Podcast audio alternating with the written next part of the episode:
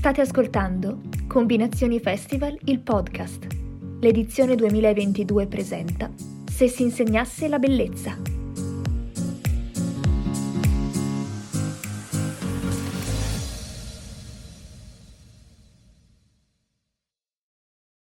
Se si insegnasse la bellezza è stato il titolo dell'edizione 2022 di Combinazioni Festival, un'edizione che ha proposto un percorso intorno al rapporto tra cittadinanza attiva e bellezza, sollecitando a ripensare a quest'ultima, la bellezza, come impegno, un impegno per migliorare le nostre vite e le comunità di cui facciamo parte. In questa puntata ascolterete Raul Pantaleo e l'intervista che gli abbiamo fatto subito dopo la conferenza che ha tenuto al nostro festival. Speriamo di cuore di trasmettervi con questa puntata tutta la speranza che si respirava in sala e che il pubblico è stato davvero felice di portarsi a casa. Buon ascolto allora di questa bellissima testimonianza e di che cosa succederebbe, secondo Raul, se si insegnasse la bellezza.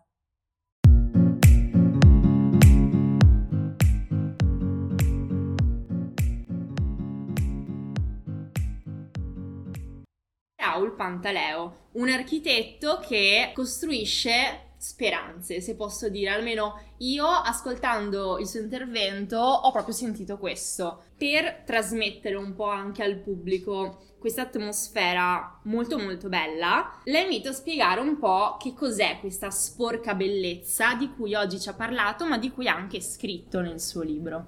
il libro racconta le mie esperienze in zone di povertà, di guerra, facendo l'architetto portando in queste zone eh, il mio sapere e cercando di distillare il mio sapere per costruire dei luoghi che fossero dei luoghi accoglienti, che fossero dei luoghi funzionali. La sporca bellezza sta in questo, nel costruire un percorso di sapere anche nel fare architettura che va a distillare da questa condizione estrema una sorta di nuovo lessico che è basato sulla parsimonia, l'essenzialità, la ricerca del limite, per cui ho condiviso questa straordinaria avventura che ho fatto soprattutto con Emergency in questi ultimi 19 anni, a partire dal Sudan, il Darfur, l'Afghanistan, l'Iraq, cioè in tutte quelle condizioni in cui in qualche modo l'architettura era abbastanza straniera. No? Abbiamo dimostrato con queste piccole opere come questo, questo progetto corale, questa architettura di, del noi può essere utile, può dare un volto a questi sogni, a queste utopie nella fattispecie fattispecie la grande utopia che ha portato avanti Gino Strada dell'abolire la guerra, di condividere i diritti, di considerare il diritto all'ambiente, il diritto alla salute, il diritto al bello anche una delle cose che le persone che hanno perso tutto, che non hanno nulla, devono e possono beneficiare, per cui è una questione che ha a che fare con i diritti.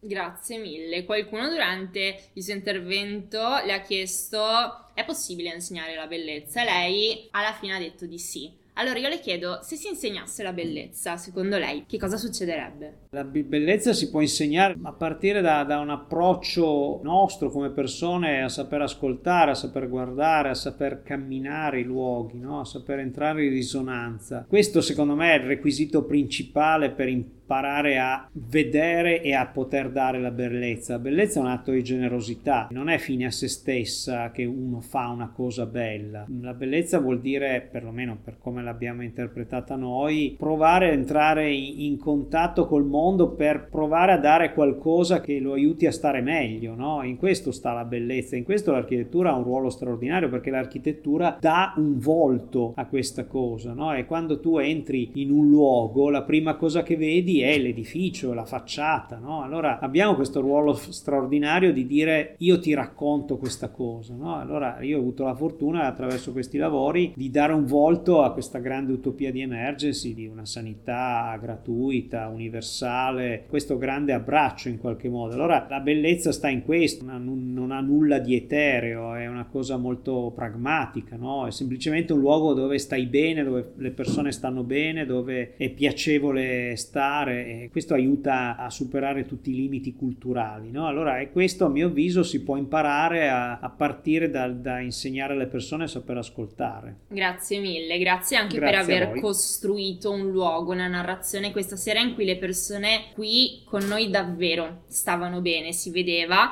Noi speriamo di riuscirci anche durante il festival con tutti i prossimi appuntamenti vi aspettiamo ai nostri eventi, vi aspettiamo sul canale e grazie a lei per essere stato con noi e a voi per averci seguito. Alla prossima! Grazie a voi!